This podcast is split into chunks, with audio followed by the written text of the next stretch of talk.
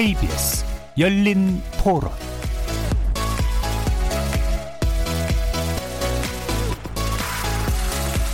KBS 열린 토론 오늘은 좋은 언론, 나쁜 언론, 이상한 언론으로 여러분을 만납니다. 오늘부터 매주 금요일마다 함께 하게 될 새로운 코너인데요. 제목부터 코너의 성격이 좀 느껴지시죠?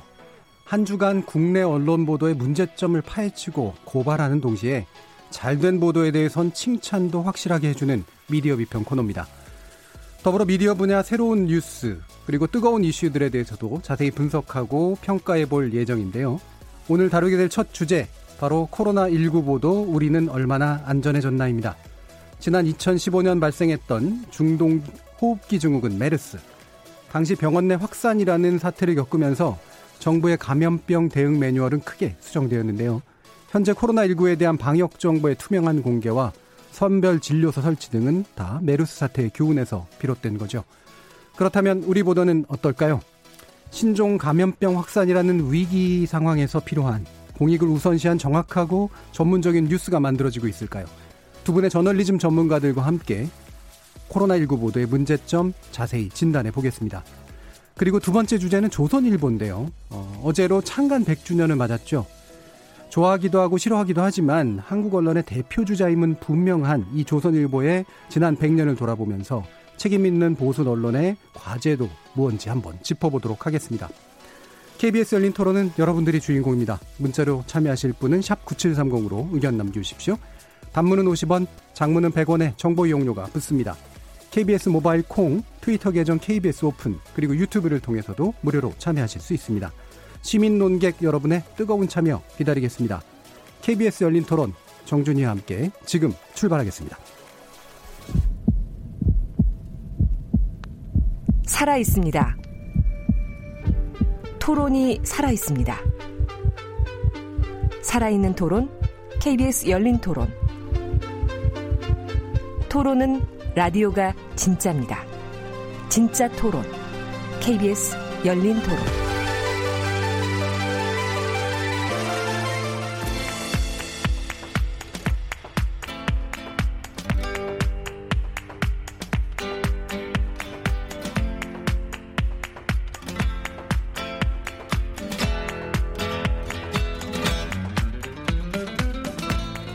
좋은 언론, 나쁜 언론, 이상한 언론. 자, 이렇게.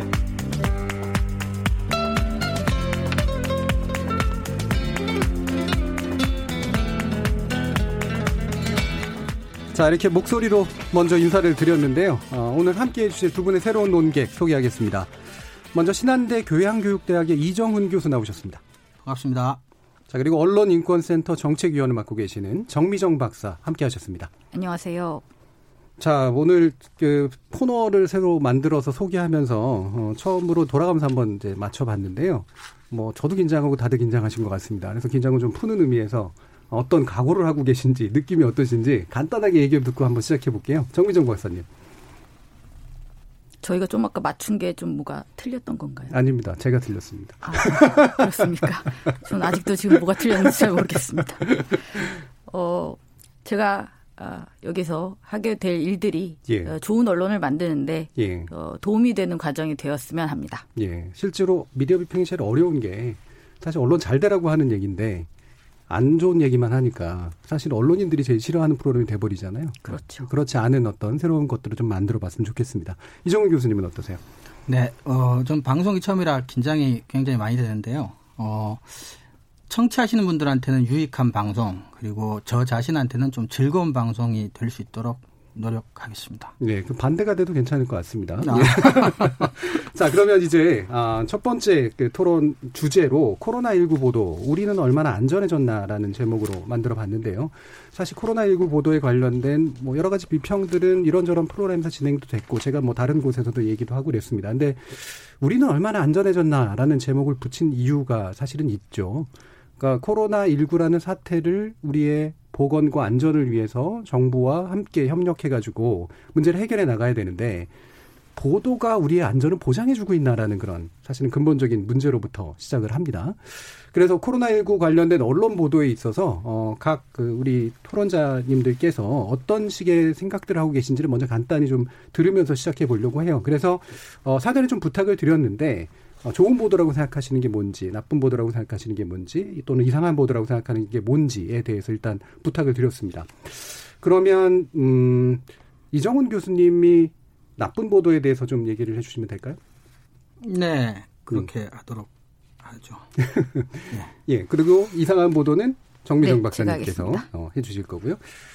어, 저는 나쁜 보도 먼저 얘기를 할게요. 예, 제가 뽑아온 나쁜 보도는 음, 3월 3일자 중앙일보에서 의료사회주의 김용익 사단 이중 코로나 실세는 청 이진석이라고 하는 주제로 어, 한 겁니다. 제가 이거를 나쁘다라고 굳이 얘기한 이유가 어, 여러 가지가 있습니다만, 뭐 우리 프로그램에서 자주 나오셨던 이재갑 교수님이라든가, KBS에 이제 종종 출연해 주셨고, 많은 이제 의료 전문가들이 지금과 같은 위기 국면에서 굉장히 많은 노력들을 해 주시고 계신데, 음. 이분들이 이제 지금 청와대의 일종의 자문회의 같은 데 들어가셔서 현재 같은 재난에 어떻게 이제 대처해야 될 것인가를 많은 이제 정책적인 어떤 자문들을 해 주시는데, 이분들은 이제 의료 사회주의 김용익 사단으로 찍었어요. 음. 어, 근데 사회주의라고 하는 굉장히 자극적인 단어를 사용했고 실세라는 표현을 썼습니다. 예. 근데 이 실세라고 하는 게 바로 이제 비선 실세라는 의미죠. 결국에는 이분들로부터 자문을 받은 정부가 그릇된 선택을 했다. 어, 그리고 게다가 잘못된 과학자로부터 정치적 과학자로부터 조언을 받았다라는 식으로 이제 프레임을 이제 씌워버린 겁니다. 그리고 이 결과로 실제로 어떤 일이 일어나냐면 이 자문단이 해체가 돼요, 바로. 예.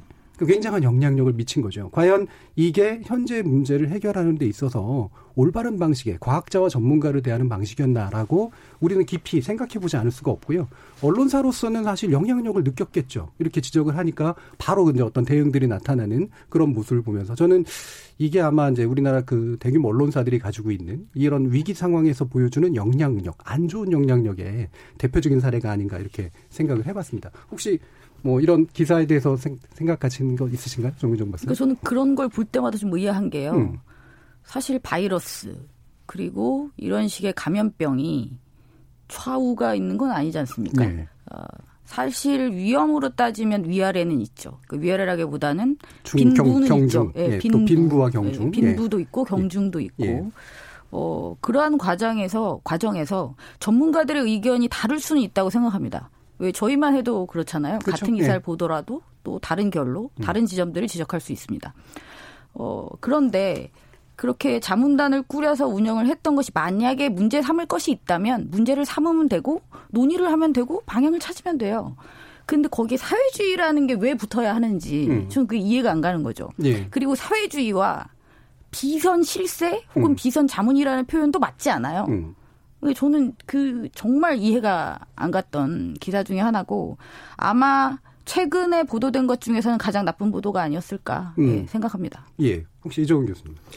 네, 그 저는 코로나 19 관련 보도를 지켜보면서 한 가지 이제 생각을 하게 된 기본적인 뭐 일종의 상수랄까요? 상수, 예. 예. 그 지켜보면서 제가 계속해서 가지고 있었던 이제 기본적인 생각들이 이게 이제 신종 감염증 관련 보도라고 하는 것이 갖는 일반적인 특성들에 관한 건데요.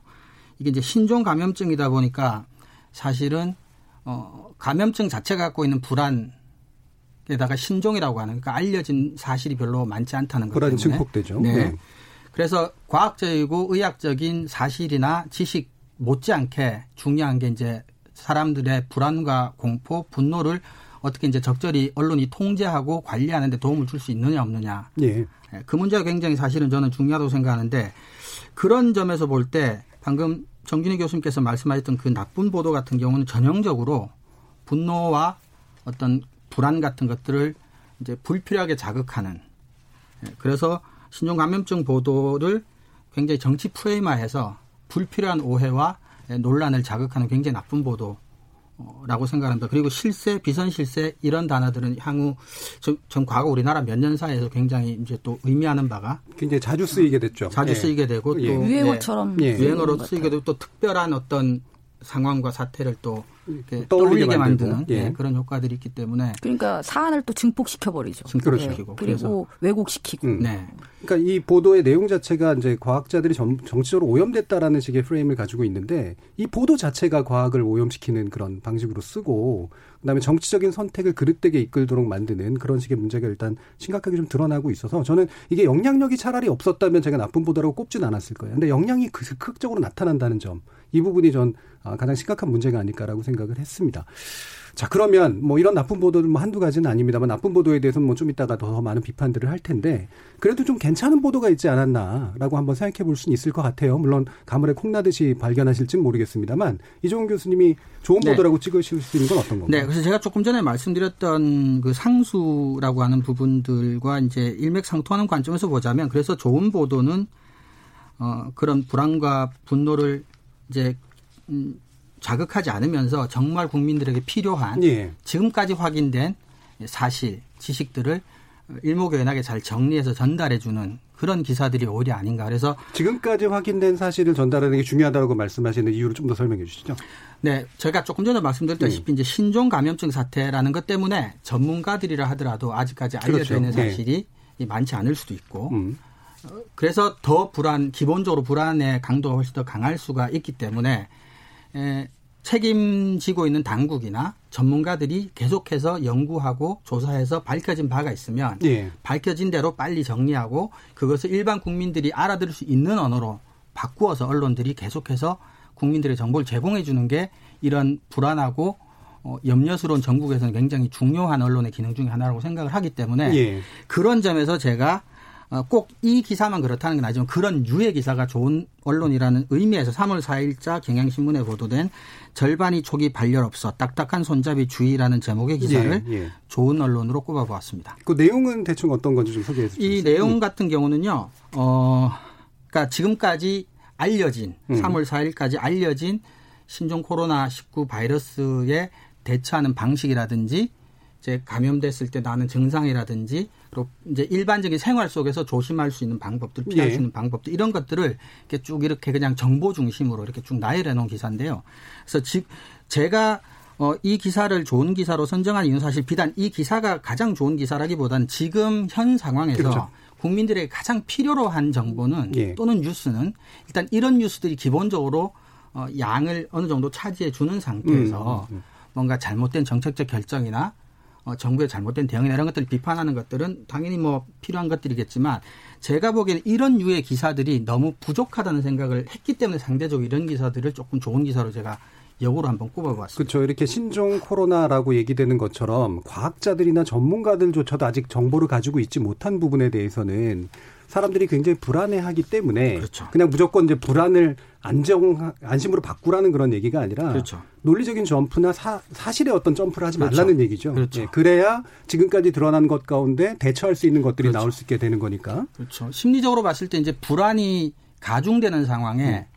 그 불안에 대한 사실과 지식이 제공이 되지 않으면 사람들은 음모론 쪽으로 빠질 수밖에 음. 없고 그런 상태에서 일반 시민들은 이제 가짜 뉴스라든지 또는 정치적으로 왜곡된 오인 정보 같은 것에 이제 속거나 그 그런 것들이라도 지금 당장은 필요하니까 네. 찾아 나설 수밖에 없는 상황이라는 거죠. 그래서 가짜 뉴스나 루머를 경계하는 것과 별개의 일로 언론들이 네. 정부나 과학자나 전문가들이 지금까지 찾아낸 정보들을 네. 빨리빨리 입수해서 정리를 해서 확인 한번 하고 어, 일반 국민들이 알아들을 수 있는 정도의 표현으로 바꾸어서 지속적으로 반복적으로 제공하는 역할이 그렇죠. 지금 현 단계에서는 언론에게 예. 굉장히 필요한 기본적인 예. 역할이 아닌가 생각을 합니다. 그러니까 저는 그, 예, 말씀하세요. 그 지속적이고 반복적인 음. 게 되게 중요할 것 같은 게요. 음. 음.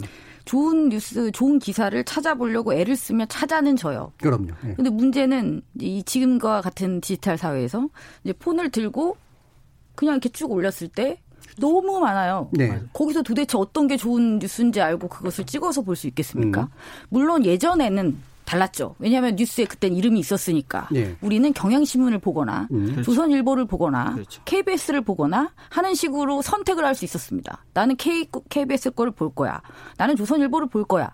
라고 말해서 고를 수가 있었지만 지금 누가 그걸 골라서 봐요. 결국은 포털에서 예. 아니면 유튜브에서 음. 그냥 보다 보니까 아 이런 것도 있구나 저런 것도 있구나라는 정말 어 운명처럼 만나기 전에는 예. 만나기 힘들다는 거죠. 예. 그렇다면 여기서 접촉면을 늘리기 위해서는 물론 궁극적으로는 좋은 언론사가 생겨서 다시 언론사가 저는 이름을 다시 얻게 돼서 자 KBS로 가자. 너무 많으니 KBS 뉴스를 보면 이것이 정리가 된다. 예. 매일매일 9시 뉴스를 그렇죠. 보면 이게 나온다. 음. 그렇다면 KBS 9시 뉴스에서 항상 중간이나 마지막에 정해진 꼭지에서 그걸 매번 보도를 해준다면 어, 얼마나 이게 안정적으로 또 보탬이 되겠습니까? 예. 근데 지금과 같이 이렇게 간헐적으로 우연히 하나씩 터지는 좋은 뉴스는 과연 도움이 될까요? 저는 그런 생각이 많이 예. 듭니다. 제가 이제 이 부분을 보면서 제가 이런 표현을 써요. 그러니까 언론은 망각의 기초에서 작동한다. 그러니까 뉴스라는 말 자체가 새로움을 계속해서 만들어내려고 하기 때문에 실제로 새로운 척을 해야 되, 고 그러니까 이미 확인돼 있는 정보들이라고 생각되는 것들은 외려 노출을 줄이고 새롭다라고 느껴지는 미확인 정보들의 위주로 해서 막 펼쳐지는 그런 경향이 분명히 있고요. 더 심지어는 사실은 그 국면이 지나가고 나면 스스로가 까먹는다라고 하는 거예요. 그래서 다시 돌아왔을 때 사실 우리가 메르스 보도에서 문제가 됐던 것들을 쌓아놓고 있으면 거기에 플러스 해가지고 뭔가 나갈 수 있을 텐데 그래야지 거기에 데이터베이스가 있는 건데 이 부분이 이제 결여가 돼 있는 거 이게 가장 심각한 문제 중에 하나인 것 같습니다. 자 이렇게 이제 뭐 좋은 보도도 사실은 뭐 좋다기보다는 기초적으로 해야 되는 욕심내지 않는 보도라고 하는 것이 이제 좋은 보도의 중요한 측면이다라는 말씀을 주셨고요. 네. 자 그럼 좋지도 나쁘지도 않은 건지 모르겠습니다만 이상한 건 뭐였는지 한번 정미정 박사님 말씀 주시죠. 네, 저는 뭐 이상한 보도라고 두 개의 기사를 가져오긴 했습니다만 음. 이건 뭐 그냥 아주 평범하고 일상적인 요즘에 가장 많이 눈에 띄는 음, 뉴스입니다. 음. 그래서 제가 가져온 건 두 개입니다. 어, KBS 뉴스 하나 하고 스브스 뉴스 음, 하나인데요. 일단 KBS 뉴스를 먼저 말씀드릴게요. 어, KBS 3월 4일 뉴스. 자, 제목만 들으셔도 아실 거예요. 우리의 일상은 언제쯤 돌아올까요? 자, 그림이 딱 그려지시죠? 예. 텅빈 거리. 네. 영화관에도 비어 있고 음식점도 비어 있고 사람이 없고 물어보면 "헉, 저도 다시 즐겁게 예전처럼 살고 싶어요라는 이야기를 하는 뭐 그런 내용입니다. 직접적인 인터뷰를 많이 땄어요. 음식점도 문을 닫았다. 음식점 주인은 큰일 났다. 어, 어뭐그 그런 식의 인터뷰들이 계속 예. 있습니다. 어 그리고 이 지역은 대구입니다. 음. 그러니까 대구의 일상을 취재했다. 언제쯤 대구가 어, 평범한 일상을 되찾을 수 있을까? 이게 이제 KBS 뉴스고요. 제가 그 다음에 요거랑 비교해서 한 가지 더 고른 뉴스는 스브스 뉴스. 그러니까 SBS 뉴스죠. 근데 SBS에서 이제 모바일 전용 콘텐츠를 만든 그렇죠. 그 뉴스입니다. 스브스 뉴스 3월 2일자입니다. 자, 제목은 텅 빈 거리, 음식 사재기. 대구 현재 상황 진짜일까? 음. 음. 자, 그러니까 진짜일까? 그러니까 이건 아, 아니겠죠. 대구를 가서 또 인터뷰를 합니다. 뭐 그렇게까지 좀비 도시 유령 도시 아니다. 예. 우리 일상생활 잘 하고 있다. 음. 물론 예전 같진 않다. 뭐 사람이 좀 줄었다. 한 음. 절반, 3분의 2 정도지만 우리는 잘 지내고 있다. 오해하지 말아라. 예. 뭐이 정도의 어, 기사입니다. 하나도 이상하지 않죠. 음. 사실 하나도 이상하진 않은데 저는 이걸 보면서 되게 좀 음, 이상했습니다. 오늘 그러니까 어제 연합뉴스 TV에서도 어, 이 KBS 뉴스랑 또 비슷한 제목이었어요. 코로나19 사태 두 달째 일상 그리워요. 음. 이것도 KBS 뉴스랑 아주 유사합니다. 근데 이건 예. 서울이에요. 예. 뭐 대학로 거리 뭐 이런 게 네. 나오고 어 일상으로 돌아가면 하는 인터뷰를 실었어요. 이런 기사 많이 보셨죠? 예. 네. 많이 봤죠. 굉장히 하루- 많죠. 굉장히 스케치 많아요. 기사라고 네, 스케치. 기사라고 음. 하죠. 자, 이 기사가 시청자들에게 전달해주는 정보는 뭘까요? 음. 아니면 그래 정보는 그렇다고 치고 그러면 메시지는 뭘까요? 이건 좀 다른 거죠. 메시지는 뭔가 이걸 통해서 뭐 편안함을 느끼게 한다거나 예, 아니면 뭐? 문제 의식을 음. 느끼게 한다던가 저는 둘 다 찾을 수가 없는 거죠. 예. 아니 거리가 비고 지하철도 비고 음식점도 안 되고 큰일 났다는 걱정을 우리 모두 하고 있습니다. 음. 이건 대구의 문제도 아니고 우리 모두의 문제예요. 다 걱정하고 있는데 이거를 매일 매일 그것도 각 언론사가 다 하나씩 음. 이렇게 보도하는 게 전 되게 이상하다고 생각하는 거죠. 자 스브스 뉴스 KBS 뉴스보다 좀 나, 나은가 싶은데요. 일단 전 제목부터 텅 빈 거리 음식 사재기 대구 현재 상황 진짜일까. 자 이 방식 아시죠? 이런 제목을 뽑는 방식. 다수의 뉴스가 팩트 체크라는 미명하에 예. 이런 식의 제목을 뽑습니다. 그러니까 진짜일까라고 하는 게 진짜일까? 예, 앞에 현실라고 뭐, 얘기하는 거고. 코로나 19, 코로나 바이러스, 공기통에 감염, 음. 뭐 공중 화장실에서 감염, 음. 뭐 이런 식으로 하는 거죠. 그래서 막 기업을 해서 눌러보면 별 내용이 없는 것들이 대부분입니다. 예, 예. 그리고 오히려 이 제목들은 팩트 체크라는 미명하에 그 가짜 뉴스가 가진 선정적인 것만 가져오는 거죠. 예. 굉장히 나쁜 방식입니다. 음. 이상하다기보단 나쁘죠. 음. 어 진짜 이스부스 뉴스가 대구의 현재 상황이 그럼에도 불구하고 확진자가 가장 많은 도시임에도 불구하고 어, 많은 사람들이 일상에 충실하게 열심히 살고 있다라는 이야기를 할 거였다면 예. 이런 제목을 뽑아서는 안 됐다라는 생각이 듭니다. 그렇죠. 예. 그렇다면 전달하고자 하는 메시지가 그거였다면 이런 제목을 뽑을까? 음. 그러면 나쁜 의도였을까? 아니 무의식적일까? 그러면 나쁜 의도면 나쁘고 무의식적인 거라면 안 나쁜 걸까? 뭐 이런 생각을 하면서 저 혼자 이제 예. 혼돈의 카오스에 예, 그러니까 빠져드는 겁니다. 이상한 보도라기보다는 혼란스럽게 만드는 보도. 굉장히 뭐 이제 혼란스러운 거 도대체 예. 뭘 말하고 싶은 걸까? 음. 자, 우리는 일상을 많이 잃었어요. 물론 충실하고자 합니다. 많이 잃었는데 그러면 지금 기자들이 만약에 이런 상황에서 일상을 잃었으니 삶에 도움되는 방식의 뭐를 한다면 이제 정부가 이제 추경을 올렸잖아요. 예. 자, 어마어마한 금액입니다. 예. 그러면 그 각각의 정책 대응이 있을 거예요. 자영업자들은 어떻게 할 거고, 지금 복지 차원에서 소외받는 약자들한테는 어떻게 할 거고, 그럼 그거에 대한 지금 이 상황, 이 인터뷰에 그럼 근거한다고 쳐도 이 정책 대응이 이거랑 맞는지, 그거를 파봐야죠. 음. 그리고 지금 이 대응이 정책적이고 제도적인 대응이 과연 이 상황을 극복하는데 도움이 될지, 이건 아무도 이야기하지 않아요. 예, 그 부분 좀 이따 한번 네. 얘기를 해보고요. 네, 그러니까 그렇습니다. 이상하다라고 말씀 주신 게 이제 나쁘다 좋다라고 판단하기가 좀 애매한데 너무 익숙해서 어, 굉장히 또 혼란스러운 이런 부분이죠. 그러니까 결국에는 사실을 말하지 않는 건 아닌데 그렇죠. 그러니까 팩트 체크는 돼 있는 부분은 맞는데 그렇다고 또 악의적인 것 같지도 않고. 그렇죠. 하지만 이걸 통해서 우리는 뭘 얻고 있을까라고 이제 분명히 되질문할 수밖에 없는 그런 측면이 있는 것 같아요. 근데 굉장히 중요한 게요. 음. 제가 사실은 가족들이 대구에 살고 있는데 대구 분들이 바깥을 예. 많이 못 나가는 상황이니까 대구 분들조차도 대구 소식을 미디어를 통해서 접해요. 직접 나가서 보질 못하니까. 음.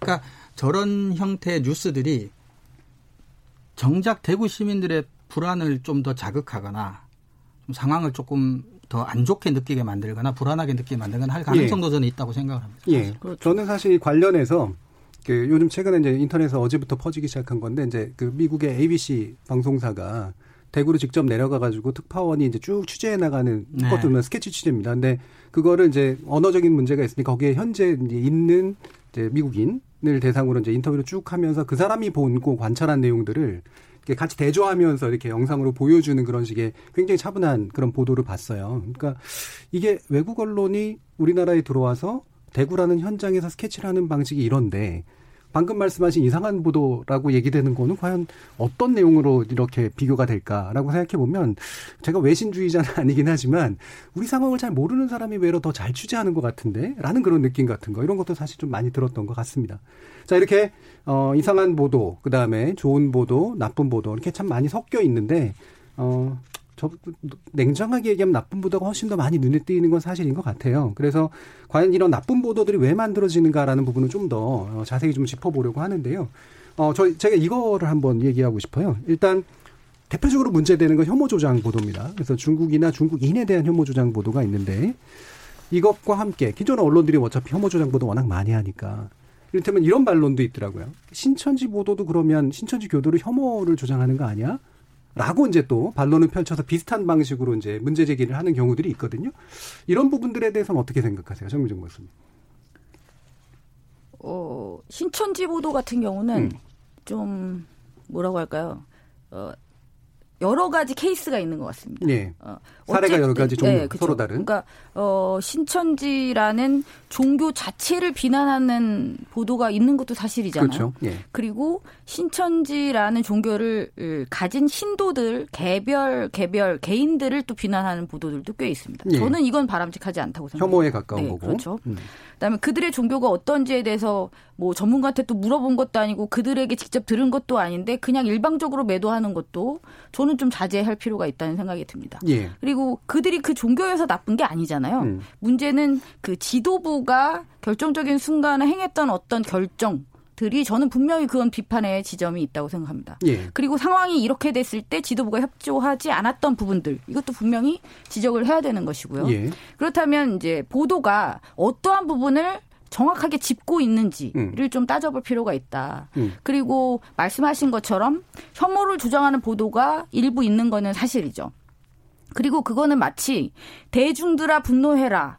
라고 시키는 것과 같은 예. 네, 그런 효과를 실제로 내기도 하고 실제로 그렇게 써요. 어, 누가 이랬다, 누가 이랬다 이런 걸로 확인됐다. 그럼 이제 댓글이 쫙 붙는 거죠. 그리고 대중들을 탓할 수는 저는 없다고 봐요. 예. 네. 이미 언론 자체가 그걸 의도하고 쓰는 경우가 굉장히 많으니까요. 예. 어, 그리고 중국 어, 혐오에 대해서는 음, 제가 좀 세게 말씀을 드린다면 음. 정말 한가한 소리 하고 있는 겁니다. 음. 지금 때가 어느 때인데 중국 인 입국 금지를 안 해서 그렇다느니 마스크를 보내서 지금 입골이 났다더니 네. 정확하지 않은 정보를 옳지도 않은 방식으로 그런 식으로 표현하는 건 정말 지금 때가 어느 때인데 지금 빨리 정신 차리고 이 상황을 개선시킬 고민을 하고 그거에 대한 보도를 해도 모자랄 시간에 그 혐오 주장은 딱 한 가지 의미를 지니죠. 그건 정치적인 의도밖에 없습니다. 네. 그리고 실리도 얻을 수 없습니다. 그 정치적인 의미는 특정한 정치 세력과 스스로에게만 도움이 되는 저는 그런 방향성을 명확히 드러내고 있다고 생각합니다. 자, 요 중국하고도 연관해서 어, 그럼 이런 식의 또 얘기들도 나와요. 어, 지금 일본 봐라, 한국 차단하고 있지 않느냐. 뭐 그다음에 음. 뭐 우리 한국을 차단하는 국가들이 막 70개, 80개로 늘어나고 있지 않느냐. 우리만 지금 바보 되는 거 아니냐라고 하는 식의 얘기에 얹어 가지고 보도가 이루어지는 경우도 굉장히 많거든요. 네, 이정 그렇죠. 교수님. 예. 저는 이제 그런 류의 보도를 주로 보면 이제 사용되는 표현들이 대부분 이제 국가의 자존심, 음. 뭐 손해 보고 있고 어디 가서 뺨 맞고 뭐 국민들이 뭐 배척당하고 뭐 이런 식의 얘기들인데 저는 우리 언론들이 사실은 그런 문제가 발생했을 때 그 일본의 어떤 내치 국가 이제 내부적인 문제들 그렇죠. 도쿄 올림픽을 앞두고 있는 예. 아베 정부가 지금 코로나 신종 코로나 19 바이러스가 일본에서 만약에 이게 우리나라에서 하는 것처럼 확진자를 밝혀내기 시작하고 숫자가 커졌을 때 아베가 감당해야 될 것들 때문에 아베가 지금 국내에서 당하고 있는 대우 처지 상황 이런 것들이 혹시라도 어떤 일본의 외교적인 결정에 미친 영향, 상관관계 예. 이런 것들에 대한 분석이 조금 곁들여지는 보도. 그렇죠. 예. 그리고 미국만 해도 그렇습니다. 미국도 지금 대선 국면이기 때문에 지금 어, 미국의 대통령이 하는 어떤 일정한 정치적인 언수리, 언사나 액션 같은 것들은 상당히 어, 조금 정치적인 어떤 의미들이 좀 담긴 부분일 가능성이 많거든요. 예. 그래서 이런 부분들을 조금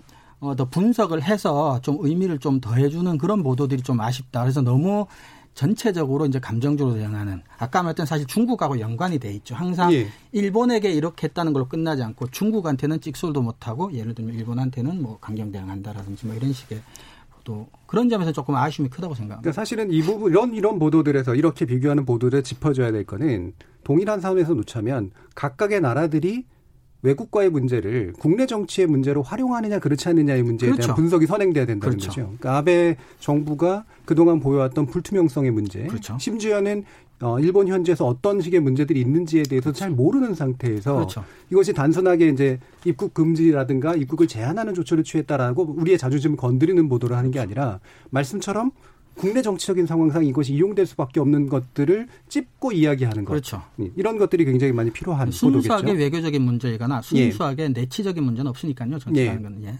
그리고 그- 미국 예. 네. 근데 그게 또 일본과 중국 대외적인 것에만 음, 관련된 게 아니잖아요. 네. 아산 진천 관련해서 보도할 때도 음. 유사한 보도 형태가 나타났습니다. 이제 처음에 천안으로 했다가 아산 진천으로 옮겼다. 조선일보의 보도가 그거였잖아요. 처음에 중앙일보 야당 야당 예. 여당 지역구였다가 예. 아, 그렇죠. 중앙일보는 이제 이 자체 이동했다라는 걸 보도한 게 중앙일보였고 그다음에 조선일보가 이제 쓴게 어, 천안은 여당 지역구였고 음. 아산 진천은 야당 지역구다. 예. 라는 식으로 이제 이 문제를 완전히 호도를 해버린 거죠. 그 예. 문제가 달라진 거죠. 지역 간의 어떤 감정 싸움에 완전히 정치 쟁점화가 되면서 여당 야당이 다 이제 굉장히 시끌시끌해졌단 말이죠.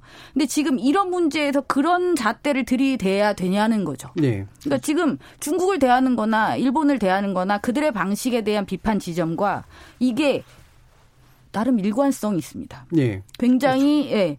폭력적이고 막무가내고 감정적이죠. 음. 그렇죠. 그리고 목적 또 이로 인한 효과는 딱 하나입니다.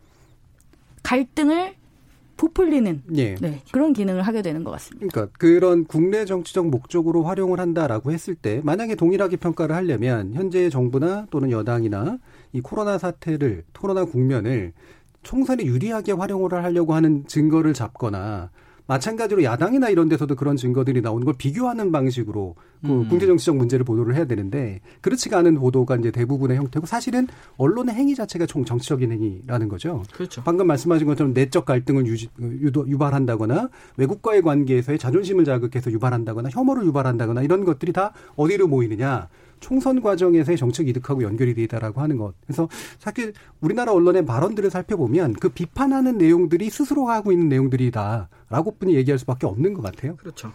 그래서 이 갈등 조장 보도에 대해서도 우리는 얘기를 하지 않을 수가 없는데 어, 사실 이게 우리 뭐 많이 알려진 얘기입니다. 감염병 보도 주칙이라고 하는 것에서 분명히 이런 패닉이라든가 뭐 창궐이라든가 대혼란이라든가 이런 식의 말들을 쓰지 말라라고 얘기를 했고 뭐 아는 사람들은 거의 없을 겁니다만 인제는 이제 알게 됐죠.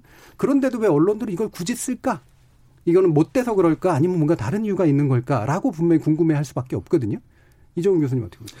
그 저는 사실은 시종일관 제가 뭐 이렇게 이야기하고 있는 것들이 하나의 이론적인 진술에서부터 사실은 비롯되는 건데요.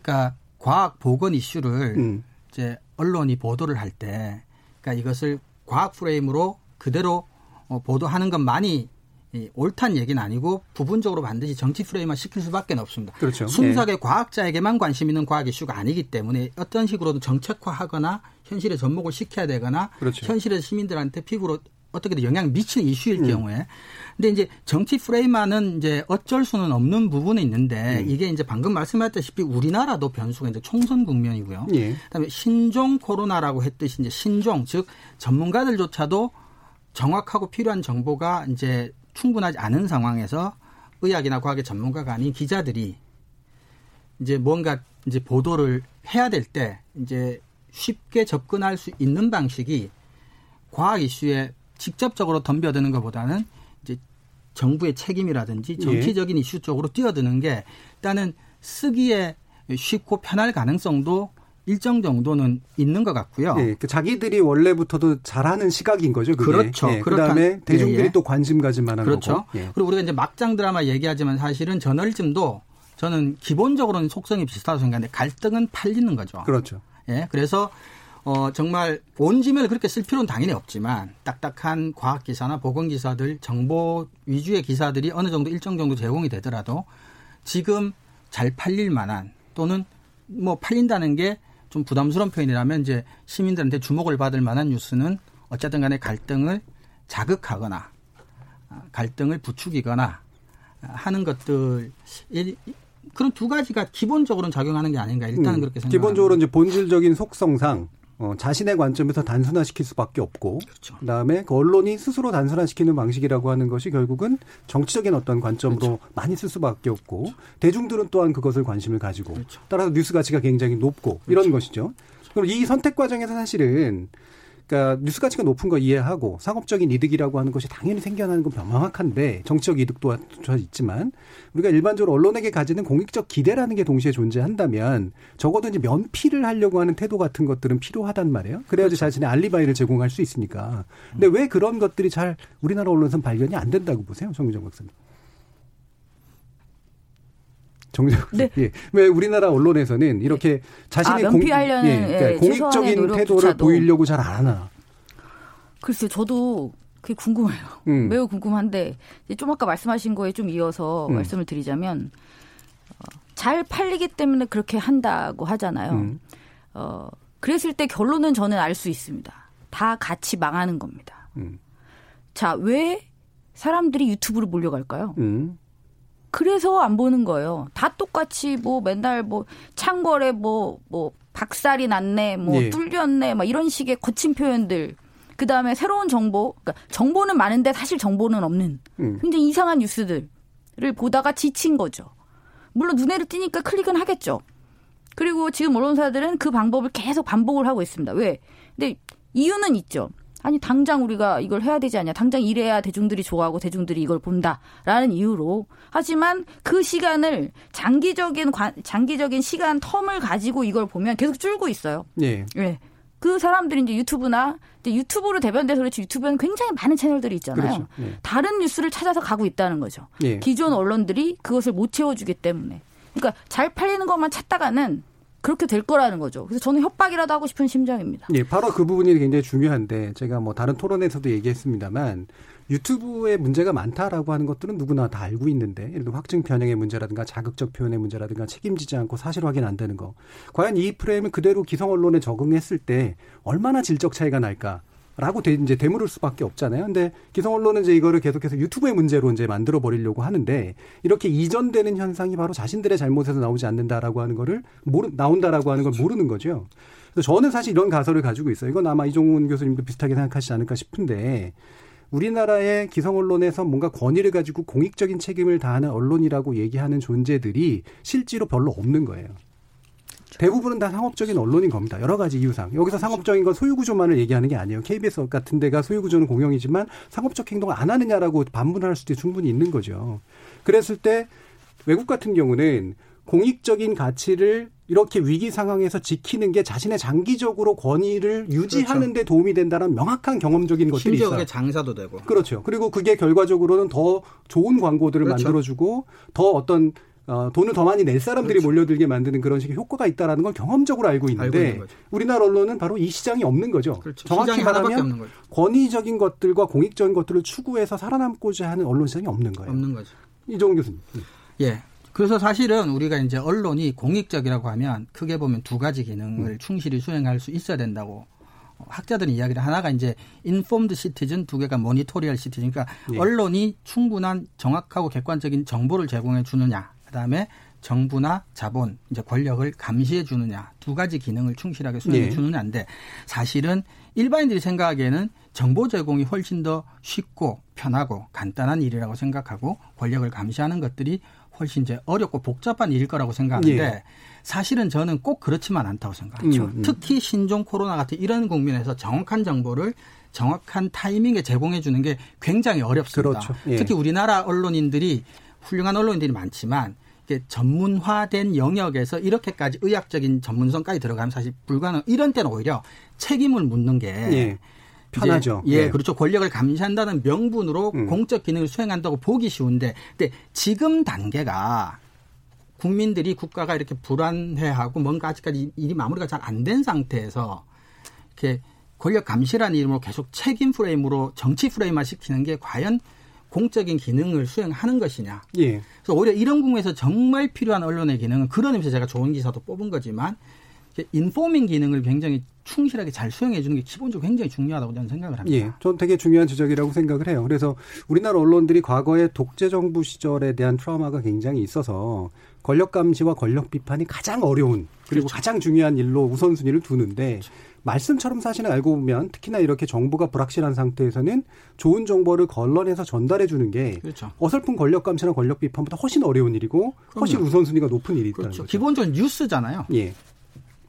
자, 그래서 그러면 마지막으로 이 부분에 대해서 한번 얘기를 해보죠. 그러니까 음, 솔루션 저널리즘이라는 말 요즘 많이 나오는데요. 어, 네. 저는 개인적으로 아주 찬성하는 개념은 아닙니다만 어, 지금까지 이제 문제를 계속해서 짚고 비판하고 막 감시하고라고 하는 것이 언론의 사명이라고 얘기했다면 이제는 언론이 이제 문제를 해결할 방안들을 제시하거나 또는 적어도 길을 알려줘야 된다라고 하는 관점에서 이제 문제 해결 저널리즘이라는 가- 개념이 이제 등장을 한 건데 네.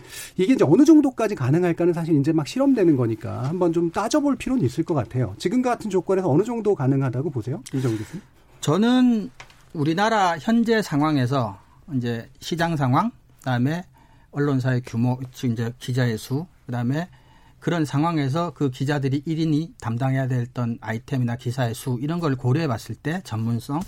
그래서 우리나라는 개별 언론이 저, 솔루션 저널리즘을 수행하는 건 사실상 좀 어렵다. 불가능에 가깝지 않느냐라는 불가능에 생각이 가깝다. 들고요. 예. 사실 The Conversation의 사례처럼 이런 경우는 사실 학자들이나 전문가들하고 그렇죠. 언론하고 예. 협업을 해서 음. 좀 데일리한 뉴스들은 막더라도 좀 장기적인 안목에서 다른 데서 다르게 돌아가는 바퀴가 수레바퀴가 하나 더 있어야 될 필요가 있다고 생각을 합니다. 근데 예. 이게 사실 이제 오래 걸리고 품이 많이 들고 즉 이제 예산이 많이 드는데 뭐, 뭐 필요하겠냐라는 얘기들이 많은 것 같은데 사실 우리가 한 번도 안 해봐서 느끼는 거인 것 같아요. 그러니까 예. 뭐 인터넷이나 디지털 저널리즘이나 유사 저널리즘을 찾는 사람들이 사실은 그게 뭐 재밌어서 좋아서 찾는 거기도 하지만 제가 가지고 있는 가설은 전통적인 언론이 아까 말했던 최소한의 정확하고 객관적으로 내가 지금 필요한 정보를 잘 주고 있지 못하기 때문에 예. 그러니까 사람들이 음모론에 빠지는 상황하고 심지어는 비슷한 상황이라고 봐요. 그러니까 예. 나는 필요한데 그걸 안 주니까 그걸 그게 있을 것 같은 것을 내가 직접 찾아가는 거죠. 예, 현재 언론 상황이나 언론의 구조에서는 실질적으로 솔루션까지 이르기는 굉장히 어렵겠지만. 네. 적어도 전문가를 규합하고 네. 그들 사이에서 대중에게 전달 가능한 정보 정도 수준까지는 가능하지 않을까 네네네. 이렇게 이제 협력을 통해서 좀 찾자 네. 이런 말씀이신 거죠? 네네. 예, 정미정 박사님. 네, 저도 뭐 솔루션 저널리즘이다라고 어, 표현할 수 있을지는 잘 모르겠습니다만 저는 음 그러니까 교수님 말씀하신 것도 동의해요. 지금과 같은 이 언론 사이즈와 인력 구조에서 과연 거기까지 갈 수 있느냐. 그리고 그 대안으로 말씀해 주신 것도 어느 정도는 동의하는데 저는 또 다, 다른 측면에서 음. 할 수 있는 게 분명히 있다. 음. 왜냐하면 자 보세요. 그 메르스가 2015년이었죠. 예. 네. 그때 지적됐던 모든 문제가 그대로 반복이 그렇죠. 됐습니다. 예. 자, 일단 음, 공영 의료 체계의 문제. 예. 지금 바로 터졌죠. 그대로. 음, 네. 어, 그다음에 언론 보도의 문제. 마찬가지입니다. 물론 양상은 좀 다릅니다만 예. 양상은 다르게 나타났습니다만 그리고 뭐 그때가 나냐 지금이 나냐를 얘기하는 건 별로 전 중요하지 않을 것 같습니다. 예. 자 보도의 문제. 자 그때 뭘 배웠냐는 거죠. 음. 그리고 그때 파악된 어 정부 정부 정책상의 정 정책상의 어떤 제도적인 시스템의 문제라든지 인력 구성의 문제라든지 하다못해 지금 질본의 구성에서 뭐가 뭐 문제라든지 이런 거 분명히 예. 지적할 수 있거든요. 예. 그렇죠. 구성이 어떻게 돼 있고 지금 하다못해 마스크 문제도 그래요. 정부가 우왕좌왕한 측면이 분명히 있다고 생각합니다. 뭐 잘했다고 칭찬할 문제는 아니죠. 마스크의 문제에 있어서. 그러면 우왕좌왕한다라고 이야기하면 안 되죠. 그럼 우리가 그냥 대중들이 이야기할 수 있는 게 우왕좌왕이야, 엉망이야, 마스크 하나 못 줘? 이렇게 얘기하는 거예요. 근데 언론이 그러면 지금 마스크 생산이 몇몇 개, 몇 개의 에, 공장에서 몇 개를 만들고 그다음에 그것이 뭐 어떤 과정을 통해서 유통이 되고 이것을 면밀하게 파악을 해야죠. 그다음에 이것을 통제할 수 있는 어 헤드는 어디에 있는가? 예를 들면 뭐 궁총이가 하는 거냐, 아니면 뭐 질본에서 하는 거냐, 아니면 뭐 또 딴 데서 하는 거냐. 뭐 이게 좀 누, 아세요 혹시? 예, 제가 바로 그 부분을 요약해서 이제 말씀을 드리면 제가 이렇게 마- 얘기할 수 있을 것 같아요. 그러니까 상당히 어렵지만 전문가와 협력을 통해서 찾자는 이 교수님 말씀과 정민정 박사님은 어렵다고 하더라도 가능한 게 있는데 바로 그 부분이 뭐냐면 이를테면 백신을 만들거나 감염병을 니들도록 방역 처방하라는 소리가 아니라 바로 그 기존에 쌓여 있는 정보들을 활용해서 현재 정부가 해결할 수 있는 것, 그렇죠. 현재 다른 집단들이 해결할 수 있는 것들이 무엇인지를 짚어주는 방식 이렇게 되는 것이 솔루션의 굉장히 중요한 출발점이 아닐까 이렇게 이제 보시는 것 같아요. 또 하나 아니 그리고 또 예, 예. 이전에 메르스 때도 취재했잖아요. 예. 그 그렇죠. 어디 안 가잖아요. 음, 그렇죠. 그게 전문성인 거죠. 기자로 말하자면. 그게 안 쌓여 있어요 그때. 문제는. 그리고 그때 예. 이제 그때도 역시 정보 제공 기능은 열심히 수행하지 못했다면 필요한 그렇죠. 정보들이 쌓이지 않을 수도 있고. 예. 그다음 솔루션 저널리즘 관련해서 제가 한 가지 말씀드리고 싶은 거는 이게 이제 출입처 제도랑 조금 예. 관련해서 우리가 생각해 볼 수 있어요. KBS도 이제 새롭게 뭔가 시도해 보고 있지만 예.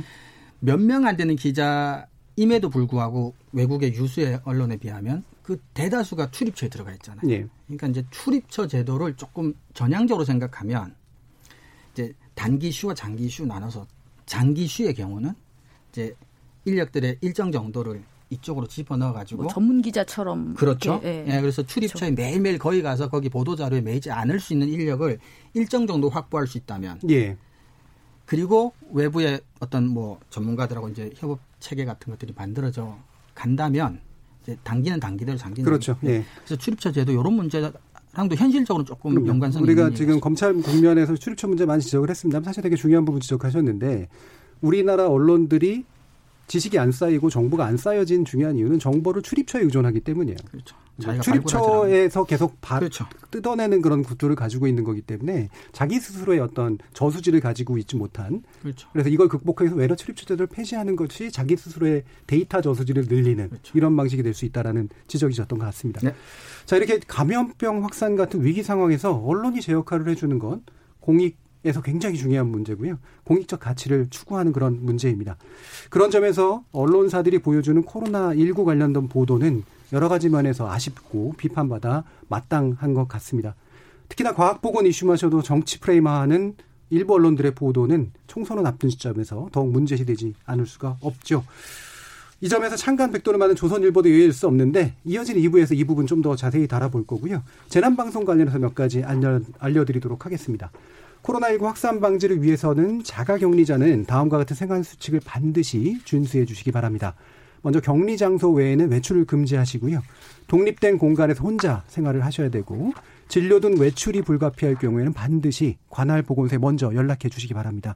그리고 가족 또는 동거인과 대화 등 접촉은 삼가 주시고 개인 물품이나 이런 것들을 사용하시면서 건강을 잘 수칙을 잘 지켜 주시기 바랍니다. 참고로 격리 장소를 무단 이탈하거나 격리 거부 등 거부 등 위반 사항이 발생할 때에는 관련법에 따라서 300만 원 이하의 벌금이 부과될 수 있다는 점도 알려드립니다. 이상 중앙재난안전대책본부에서 전해드렸습니다. 지금 여러분께서는 KBS 열린 토론과 함께하고 계십니다.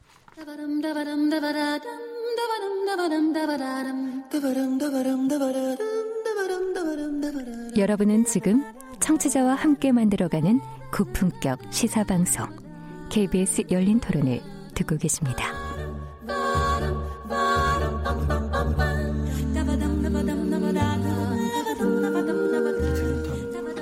KBS 열린 토론 금요일 코너 좋은 언론, 나쁜 언론, 이상한 언론 2부의 주제는 조선일보 100주년 출연자가 선정한 문제적 보도입니다. 함께 해 주실 세 분의 논객 다시 소개하겠습니다. 언론인권센터의 정책위원이신 정미정 박사, 신한대 교양교육대학 이종훈 교수, 그리고 이제 새롭게 2부 토론에 참여해 주실 분인데요. 조선일보 100주년 특집 기사 작성에 참여하신 분입니다. 어, 미디어 오늘의 정철훈 기자 모셨습니다. 안녕하세요. 안녕하세요. 자, 미디어 오늘 어, 미디어 비평을 수행해 주신 아주 전문지죠. 어, 조선일보 100주년 특집 기사 어떤 식으로 내용 작성해 주신지 간단히 먼저 소개 부탁드릴까요? 어, 미디어 오늘이 1995년에 창간해서 25년째 조선일보를 감시하고 있는데요. 예. 그 25년의 역사를 예, 정리했다고 보시면 될 것 같습니다. 예. 아, 이렇게 저 특정 신문이 창간돼서 어, 그 창간 이후를 지속하게 만드는 동력이 한 언론사에서 나온다라고 하는 것도 참 어, 신기한 현상이라고 이제 볼 수가 있을 것 같은데 네.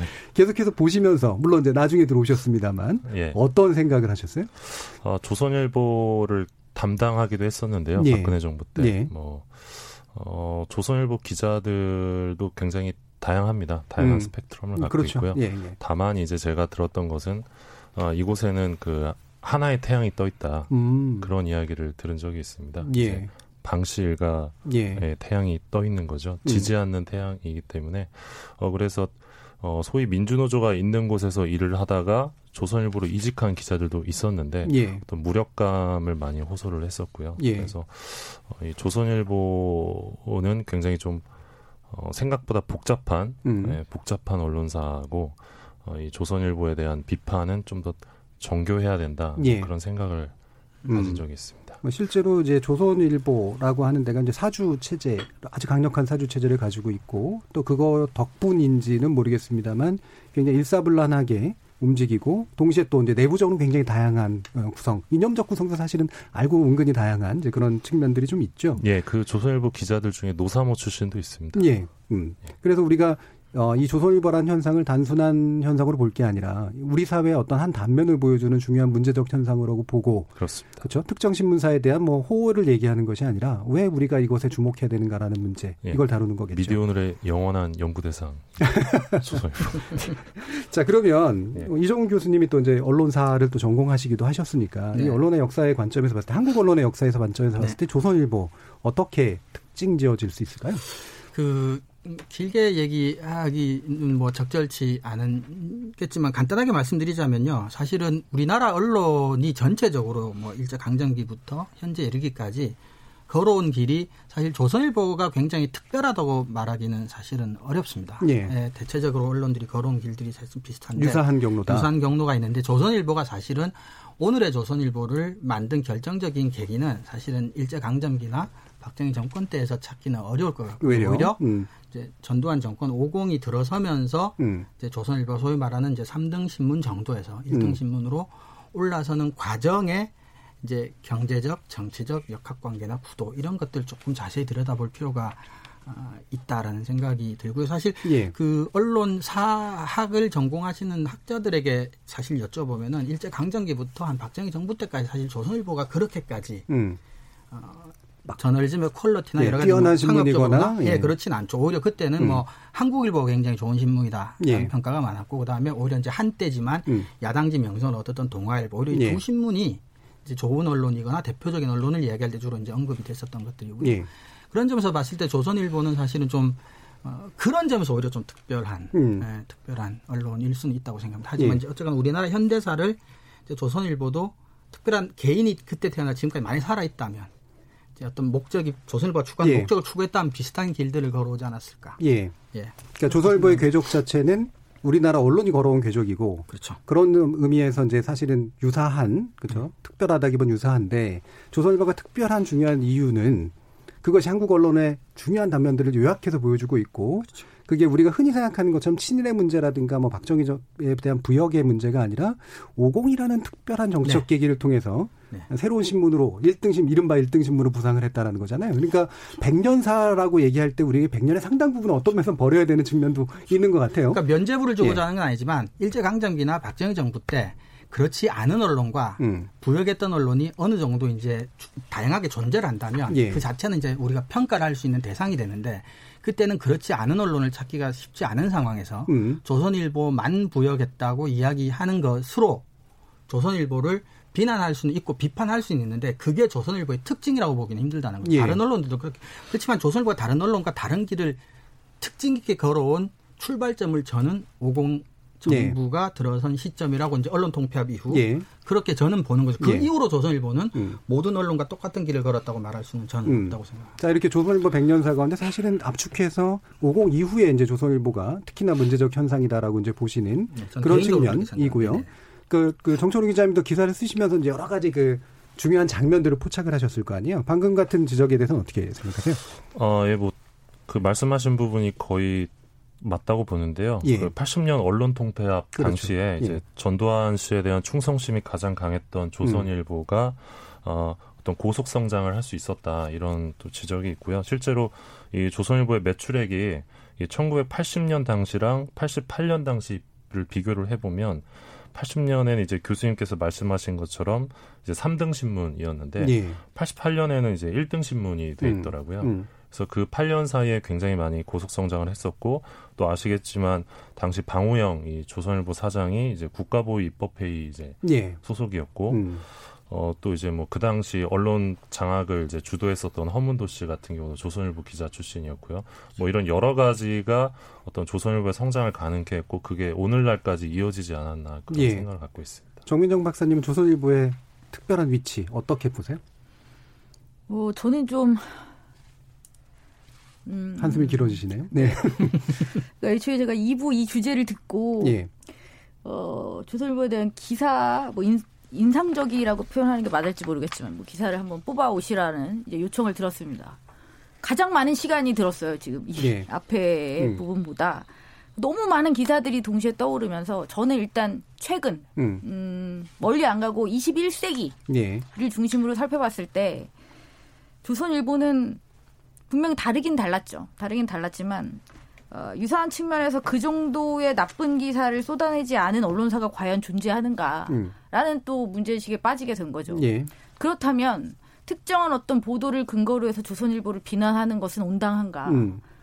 뭐그 고민을 한국 언론의 공통의 문제였다는 그렇죠, 거죠. 공통의 예. 문제가 그러니까 이제 저는 이제 80년대 예, 그렇게 어, 성격이 바뀌었다는 것은 이제 동의합니다. 하지만 21세기 대한민국에서 다수의 언론들이 조선일보와 유사한 형태의 기사를 쏟아내고 있다라고 예. 어, 생각하고 있는 거죠. 예. 네. 자 그러면 정철웅 기자님이 이제 기사를 작성하시면서 이게 문제적 장면이라고 이제 보이는 그런 것들을 이제 포착을 하셨잖아요. 네. 몇 가지 한번 얘기를 해주시죠. 일단 그 전에 음. 박사님께서 말씀하신 부분에 좀 첨언을 하자면 첨언해서 예. 어, 조선일보의 문제는 이제 많은 언론들이 조선일보도 썼으니까 우리도 쓰자 이렇게 따라 쓰게 되는 어떤 그 시작점이 된다는 점에서 그 부분 되게 중요하죠. 네, 조선일보의 예. 문제는 이제 예. 다른 언론사랑 좀 다르다고 보고요. 음. 그리고 제가 꼽은 문제적 장면은 2012년 9월 1일자 일면입니다. 예. 아마 기억하실 텐데요. 그 어, 성폭행범의 얼굴을 공개한 음. 아, 예. 일면 예. 사진 기사인데 예. 어, 일단 이 이건 이제 굉장한 여러 가지 문제점이 있는데 일단 조선일보는 경찰이 아니잖아요. 예. 경찰이 아닌데 얘네들 마음대로 어, 피의자의 얼굴을 공개를 한 거예요. 최초로. 어, 근데 심지어 그 얼굴도 피의자가 아니었던 거죠. 음. 일반 시민이었던 예. 거예요. 일반 심지어. 시민을 어, 성폭행범이라고 일면 톱으로 음. 이제 사진을 실었던 거거든요. 예. 병든 사회가 아이를 범했다라는 기사 제목이었는데 그때 누리꾼들이 병든 언론이 시민을 범했다 뭐 이런 예. 식으로 일가를 음. 했습니다.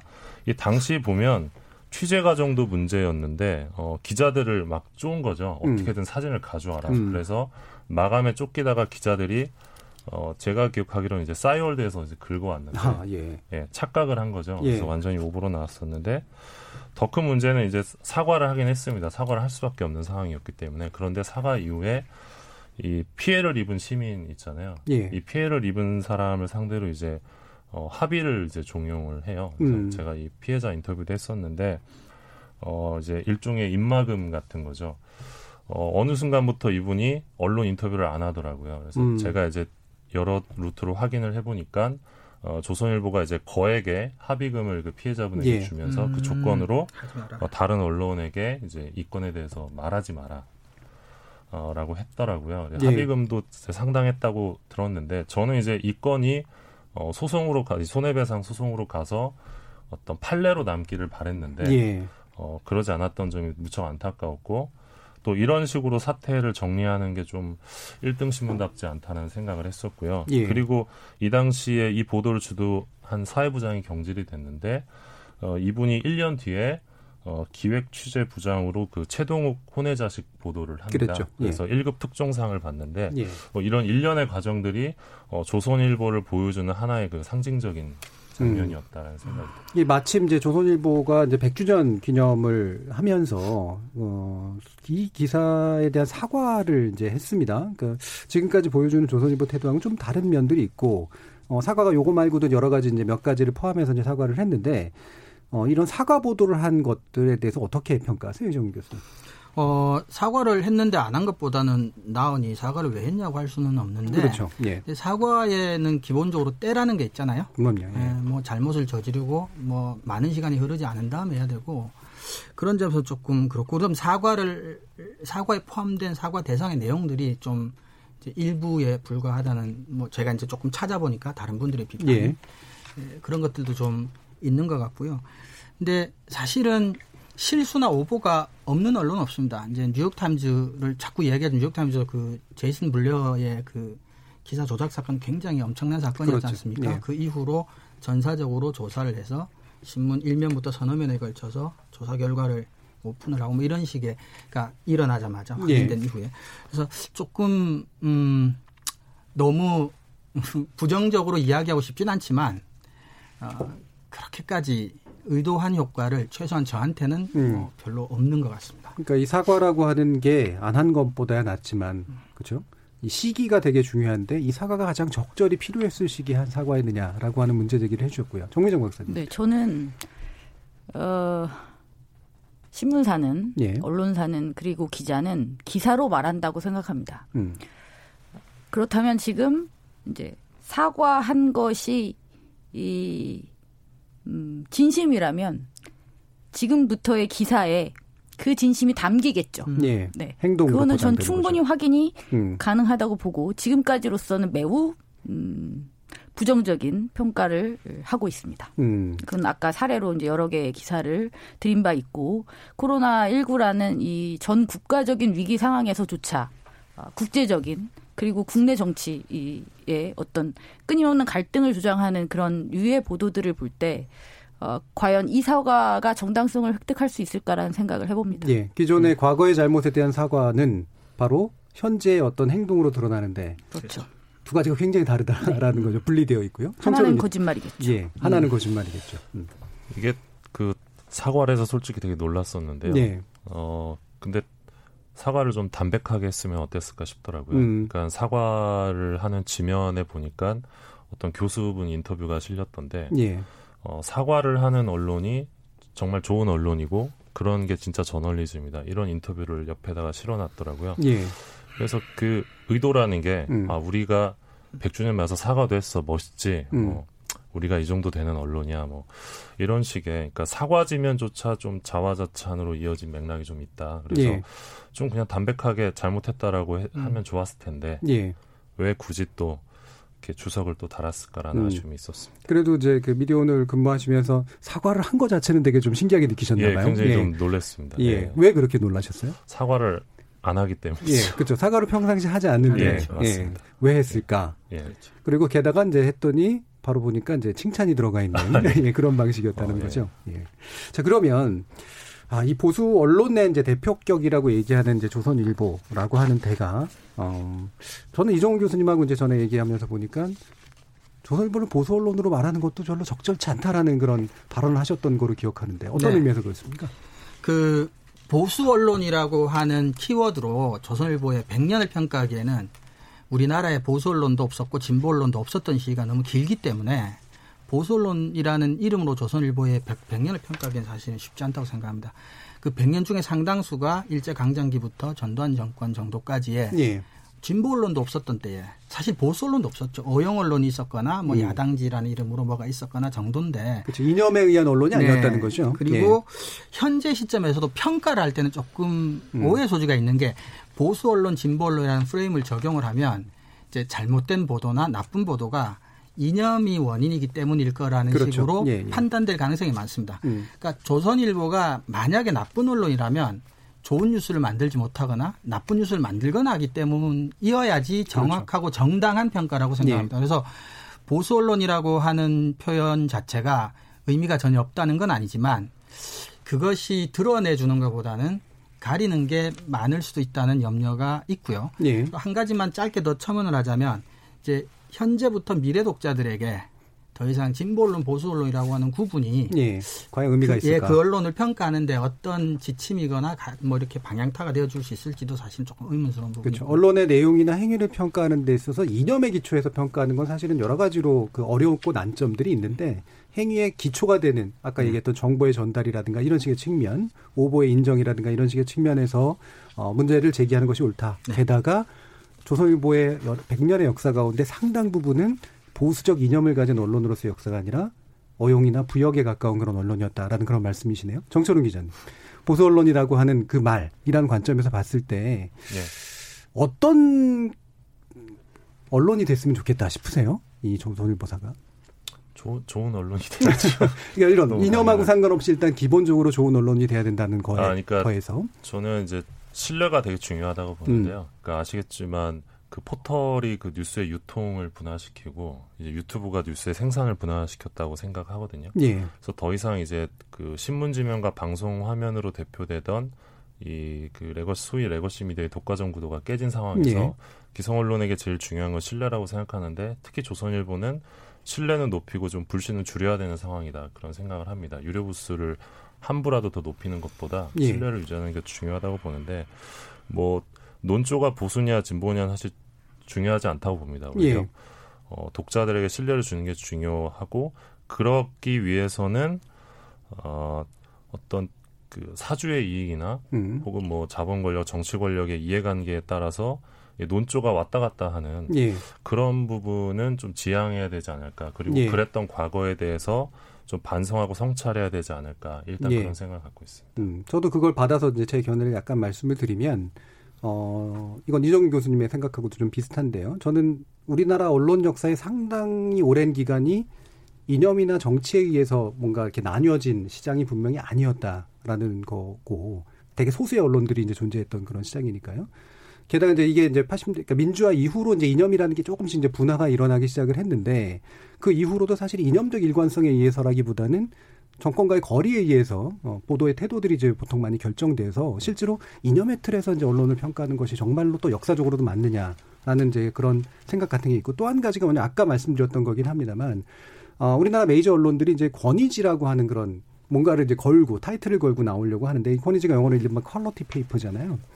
즉 유료 뭐 구독자 수가 그렇게 많지는 않다고 하더라도 왜냐하면 어렵고 정확하고 내용이 굉장히 풍부하기 때문에 많은 대중들이 읽을 수 없는 그런 그렇죠. 식의 언론이지만 그 덕에 사회적 권위를 획득해서 그래서 권위지인 거죠. 그래서 영향력이 생기는 이념이기 이전에 그런 식의 언론인데 과연 조선일보를 비롯한 우리나라의 메이저 언론이란 데가 권위지라는 타이틀을 붙이는 것이 적당하냐. 전 이런 생각이 좀 있어요.